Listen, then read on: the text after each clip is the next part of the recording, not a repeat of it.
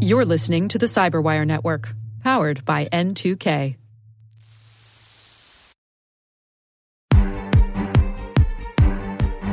Welcome to Afternoon Cyber Tea with Ann Johnson, where we talk with some of the biggest security influencers in the industry about what is shaping the cyber landscape and what should be top of mind for the C suite and other key security decision makers.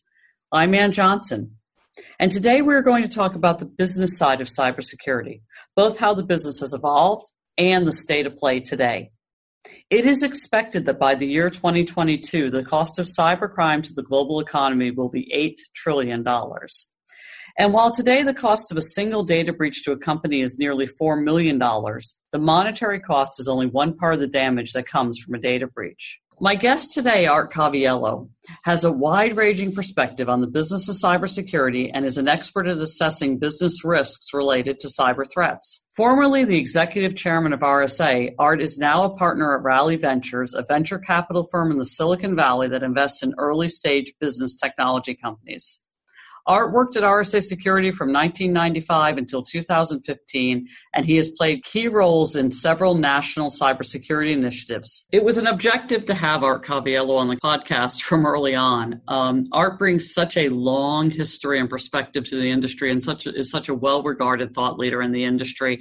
I knew the depth and breadth of the conversation we could have would be very expansive, and I was really excited actually to have him as a guest. Thanks for joining me today, Art. My pleasure, and I, when I hear 1995, it makes me feel even older than I think I am. I think Cyber Tea is is uh, is a cool name for this, but um, I got to tell you, when I'm I'm talking about some of the uh, some of these topics, I, I need something a little stronger than tea. I think we all do. And by the way, I was informed by my teenage child. Um, I didn't even know the reference about spilling the tea, which I guess is um, related to you know gossip. And she said, "Oh, you named your you know cyber gossip," and I'm like, "Well, that wasn't the intent. The intent was I drink a lot of tea." But anyway. All righty, let's get to it. So, Art, as you've seen the evolution of cyber threats and response throughout your time in the industry, can we talk a little bit about the changing characteristics of cyber attacks over the years. You know, I, I think it's fair to say that the 1980s attacks were more pranks and the 1990s were about monetization or diversification of types of attacks. And we've seen a lot of weaponization in the 21st century. So I'd love to get your perspective on that. I actually do a lot of, uh, of discussions with CISOs and, and help them communicate to boards. And, and I'm glad you, uh, you started here because I use a, a timeline to help them um, help boards understand why things are the way they are. And you know, I I actually think it, it really wasn't until we saw a, a, a tremendous increase in the number of web applications uh, in the early part of uh, of this century, the first decade, that that really cybercrime took off. And you know, within within a span of about five years, from like 2003 to like 2008 you know, there was a, a whole ecosystem of, of attackers uh, that developed. And we've seen attacks over the last 20 years go from intrusive uh, to disruptive to uh, truly destructive uh, attacks. And, and when you talk about weaponization, one of the things I didn't anticipate was how social media could be weaponized. And, and I don't just mean in terms of, uh, of social engineering type attacks, but I'm, I'm talking about misinformation. We've seen it in the Russian um, hacking of our, our election and how they use social media. But but also, I, I think it, we're not far away from seeing uh, nefarious businesses uh, attack uh, legitimate companies with uh, with misinformation on social media. I, I, think that's the next thing we'll see. You know, it's interesting because I was talking to um, another um, person on the podcast earlier, and we were just talking about um, social engineering. But one of the comments that um, I made was that in the past, when somebody has put something on their you know social media that maybe wasn't fantastic, and then later they said, "Hey, I was hacked." And you think about the potential for, you know, both deep fakes, but also people to allege something was a deep fake that they potentially did themselves, don't want to own up to. Do you think that we'll see a time? I'm going to ask you the same question I asked her. But do you think we'll see a time when when your social media content, particularly from a business account, right, will need to be signed, or there'll need to be some type of non-repudiation, so that you know it both wasn't a deep fake, and you also know it was the real person if you need to know that. I, think that's an excellent idea. I mean, I mean, look, we could spend the entire time we have uh, talking about issues uh, around social media and the responsibility of of the companies that uh, that that purvey these products. Um, you know, I, I could go go on and on. You know, I, I will say, and not not just because I'm talking to you. I, I think Microsoft has been very responsible uh, with uh, with their use of, of social media and, and their acquisition of uh, of the companies involved in it. Uh, but that isn't the case with all the vendors. Yeah, no doubt. So I'm I want to get go to kind of the beginning, right, and talk about the lore of how companies like RSA or Security Dynamics even got started in this business. And you might have to you might have to educate the audience a little bit about RSA versus Security Dynamics. So you know, th- thinking back. Uh, when um, you know I, I left a, an internet working company right at the right at the dawn of the the, the internet when the internet started to to really take off in, in 95 and I came to what was then Security Dynamics. Uh, that's that was basically the token company, SecurID, and we acquired RSA about six months uh, after that. Um, and uh, and back then, you know, there was authentication, encryption, antivirus, intrusion detection, firewalls, and, and the early stages of VPNs. And that was about it. I mean, there were maybe 20, tops 50 security companies. Um, and at the RSA conference just last week, there were over 700, I think, uh, trade show booths with uh, with security companies, and and there's roughly about 3,500 security companies today. So it's it's just gotten crazy in the last uh, 25 years since I, I, first started at what was then Security Dynamics and is now RSA. So why why do you think that is? Why do you think there's been this huge proliferation of security companies, and yet when I talk to customers, they still don't feel in a lot of ways that they're inherently very secure? Well, there, there's a couple of reasons. The the uh, the tech technology, the, the digital age, moved so quickly that no one vendor could keep up with what was going on. Um, so there was a need for, for constant I- innovation. And as companies um, develop newer solutions for the ever expanding attack surface and the ever increasing sophistication of the threats and the, the attacks, solutions became more and more granular you know, that was followed by an incredible investment of venture money because security was quote unquote space and, and there was a lot of money being made. We're at the point now, though, um, as, as I look at it and, and as I look at it as an investor, that, uh, that we are uh, more and more um, taking on uh, a little bit of the, uh, of the, of the aspect of, a, of a, the biotech business being outsourced researched for uh, for pharmaceutical companies. So you see these bigger security companies or, or big vendors like uh, like Microsoft or, or IBM or, or Cisco that acquire uh, a lot of these these companies as as they uh, as they start to get traction. Because again no one company can kind of keep up with the innovation required for the expansion of the attack surface. So i think that's driven it um, clearly, though, we're different from biotech because you know you develop a drug, it's binary. Either it works or it doesn't. There's an FDA. Whereas in security, uh, yeah, the capital is a lot less. I mean, significantly less, in order of magnitude. But there, there's uncertainty as to whether or not the acquired technology is actually going to uh, to develop in the way the acquiring company thinks it, it may in terms of the marketplace. Uh, and then you have the uh, the other aspect of of social uh, of uh, I'm sorry of uh, private equity coming in, and I, I tease the private equity guys. I, I, thank them very much for cleaning up the mistakes that we as venture capitalists make by uh, by acquiring the companies that don't seem to get acquired by by the bigger vendors. But you, you, will notice that very few companies end up going public, and very few companies um, reach over a billion uh, in in revenue as, as standalone companies. Um, sooner or later, they get acquired by one of the bigger companies. And yeah, and, and that's certainly a pattern we've seen, right? That race to a billion, but also you know deciding if you're going to or be acquired, or you're just going to even cease to exist at some point in time. But how do you know? So, so I want to pull that thread just a little bit further.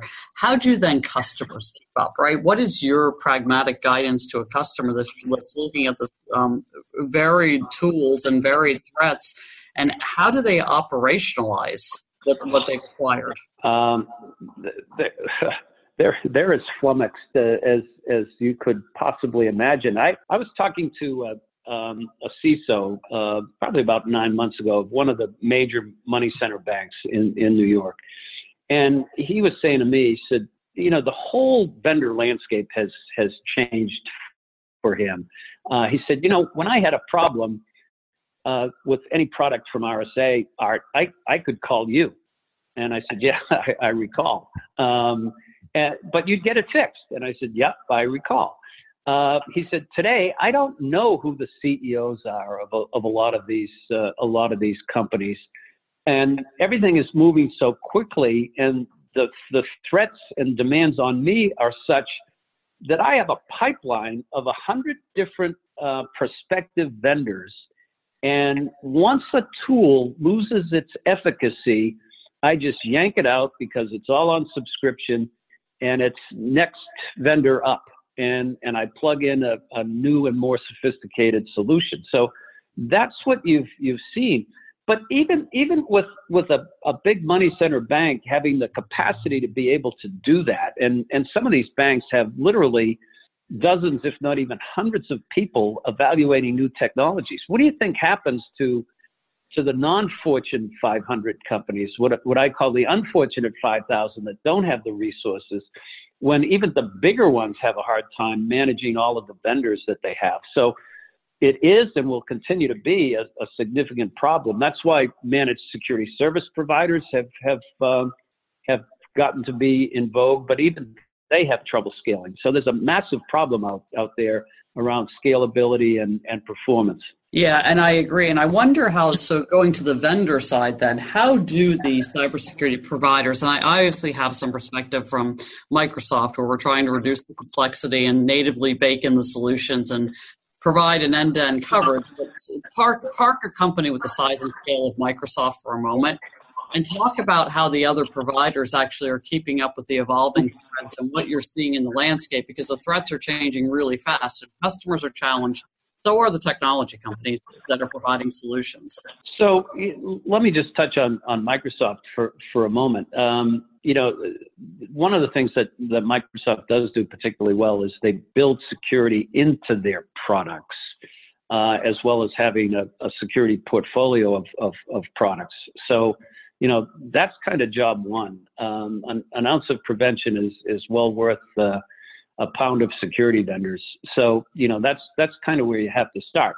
Having said that, um, you still need uh, security uh, vendors to cover all the interactions you have with the uh, with the attack surface that's that's available today. It's quite difficult for not only the uh, the CISO to figure out what to do, but it's it's even more difficult at some level uh, for vendors to figure out how to get to market and rise above the noise that is that is out there. Um, not only that, we talk about skill shortage with security operations people, but there's an incredible skill shortage for salespeople. There's an incredible skill shortage for marketing people. There's a skill shortage for engineering talent. So everybody's fighting with every everybody else and trying to break through the noise uh, and and get to uh, and get to companies. I uh, and get to customers. And and I I say this to to my companies all the time. You have to break through in a in a relatively short space of time and raise enough capital to do that. Because if you don't break through fast enough and get traction and get what I call escape velocity uh, and growth, there's going to be someone coming along that's going to uh, out innovate you. Um, and and that's why the bigger security vendors have to be constantly acquiring technology. Again, back to this biotech analogy that I used. If they're not acquiring innovation, uh, then uh, then they're not going to get there. Um, when when I was at RSA, we acquired a company, and you know they were uh, somewhat apprehensive about being taken over by a, a big security company. And when I went to talk to the employees, they said, you know, why did you have to buy us? I mean, we were doing fine. Um, how how come you can't innovate um, on your own? And I, I pointed out to them that we did innovate, and I gave them a couple of examples. I said, but we can't innovate in all the ways we would like to. And I said, we have something that you don't have as a startup. And I said, customers. And I said, those customers want linear improvements to the solution that they've bought. And we have to spend a lot of our R&D money just keeping pace with the products that we have and keep refreshing them. So it's a challenge to uh, to innovate. So that's uh, that's what these other vendors are up against. I think it is. And then when you think about, and I want to shift a little bit and talk, I want to talk about ransomware for a couple of minutes, Art, because it's something that we're seeing that the attackers are taking advantage of a of, of what I call commercial off the shelf malware tools. They have a good return on investment. They're attacking industries that have a lot of technical debt and don't have a lot of resources like state and local government or education or healthcare. And as I'm going to say, and I'm going to include us in this, we haven't done a fantastic job helping our customers right defenses um, to, to prevent against these type of attacks. So I'd love to get your perspective on ransomware, but also what other trends you may be seeing that the attackers are launching at. Yeah, I uh, I got to tell you, I I have an answer for almost everything, but uh, ransomware really really perplexes me because um, it's it's just too easy, um, and we we've got to do a better job with uh, with backup and, and recovery. I, I don't see another way around it um, because ransomware is exactly what you said. It, it's easy to, to get off the shelf malware. It, it's it's kind of easy to, to perpetrate.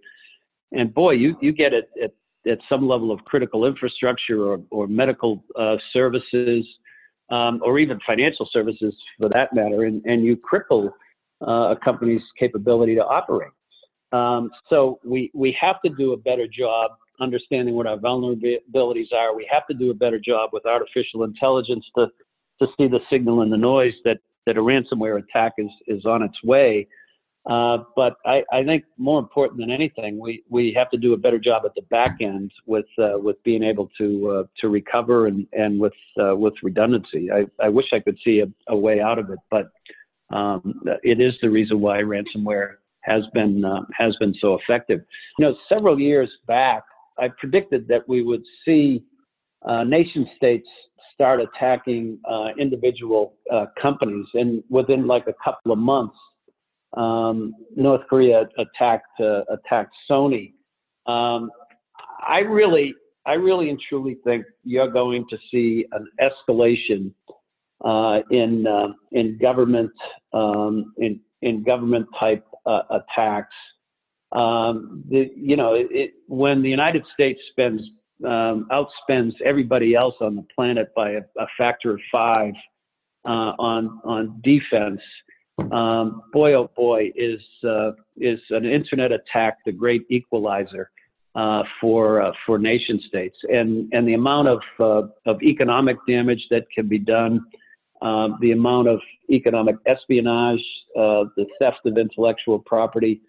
I just see that continuing to to accelerate. And and when when you add in, I just see more and more attacks on on infrastructure happening from uh, from companies. And I, I hate to have a, a, dystopian view about it, but um, but we really we really need to have what what uh, your president Brad uh, Smith talked about was a, a Geneva Convention uh, around this, and, and not just with the Western countries. We need all countries to uh, to subscribe to something because otherwise uh, we're going to have chaos. Yeah, I, I, and by the way, I don't disagree. And as you you may or may not remember, I was a storage person before I, you know, working for the other great uh, Boston-based company, Data General, before I became a security person. So I've been uh, on beating the drum also about not just doing backups, but making sure you can recover from those backups and making sure customers test. And I always try to throw some proactive guidance into these uh, podcasts. So that's my piece of guidance. Don't just back up. Make sure you can test and recover those. There you go. Nice going. Satya talks a lot about what we call tech intensity, and that we think companies that succeed will closely partner and information share with their customers. And one example of this is the Volkswagen Automotive Cloud, built on Microsoft's Azure Cloud and the IoT Edge platform for connected and autonomous cars. And Microsoft provided the initial engineering consulting here. It's a joint effort governed by an exec council with business and technical leaders from both companies. So, when you think about that in relationship to the cybersecurity field, do you think there's an opportunity for the technology companies to be sharing with our customers, as well as public private sector, and developing partnerships even with our competitors? And how do you actually think about that? Well, yeah, I mean, I look at um, collaboration is, is like motherhood in, in business. It's it's how do you how do you do it so it's a, a win-win um, you know, someone described uh, a, a, a, you know interactions with uh, with Chinese partners uh, and attempting to have a win-win, and they said a win-win is in China is China wins twice. Uh, so, so we we really need to have collaborations that are, are mutually uh, beneficial. But you, again, I, I, get back to how um, not just 5G, but just the the ongoing uh, march of, of digital technology is just going to increase um, how every single thing in business, every organization is so profoundly affected by digital technology um, that security needs to be uh, need, needs to be built in, and we need to partner with uh, with security companies and, and vendors. I couldn't endorse what you're saying a- anymore. I, I, think it's uh, it's critically important. That's great, and I want to give a moment for you to talk about. Um, you know, you're you're a, you've uh, a much sought after board director. People want your advice, and you're with the VC firm who's you know giving funding and evaluating companies. Um, what do you think that's encouraging? What are you seeing in the cybersecurity landscape as we look forward, whether it's new technology trends or the way people are behaving or the way companies are acting? But what really gives you optimism for the future? You know, I, I have a lot of confidence and faith in a, in a generation that has grown up with technology uh, that they will be innovative enough. Um, I, I, said a number of years ago at, at one of my RSA conference keynotes um, that we needed to be able to solve for the unknown unknown uh, attacks. I was channeling my inner Donald Rumsfeld, and and what I meant by that is is that we had to have capabilities um, that could anticipate attacks, um, or at the at the very least um, spot what I call the signal in, in the noise that in an attack, the attacker has to do something anomalous. And if we have, if we have enough compute power, uh, if we have uh, an, enough uh, bandwidth uh, and enough data analytics, uh, that we can see these things fast enough to uh, to be able to stop them, even even without the benefit of having seen the attack before. Again, I have tremendous confidence in, in this generation, and I have uh, also, um, at some point, um, I, I, think the, the West and especially the United States uh, will do a better job with public private partnerships. Uh, Winston Churchill famously said, You can count on the Americans to do the right thing after they've tried everything else. So I, I think it's time that we did have a more effective public-private partnership, starting with uh, with the aspect of privacy, but continuing into information sharing and, and jointly developing a defense. So uh, ultimately, I am an optimist. Art, I really appreciate your time today. Thank you for joining us, and um, it's always a pleasure to talk to you. And I know that you know, as an, you're so respected in the industry, I appreciate you making the time for my podcast. Well, thanks, Dan. It was it was actually my pleasure to to be on it. Thank you. My key takeaway from the episode with Art was that we are certainly in a state where cyber attacks are increasing rapidly, and it's difficult for the industry to keep pace. But, you know, Art talked about his optimism optimism about the generations coming behind us that are going to actually make innovative solutions to solve cyber threats. They're looking at problems differently. And as I think about what is needed, we definitely need diverse thoughts and diverse folks to actually look at cybersecurity problems differently because the problems are really hard. And when you bring in that kind of background and you bring in folks with fresh ideas, I know we can get better. Thank you to our audience for joining Afternoon Cyber Tea. Look forward to seeing you next time.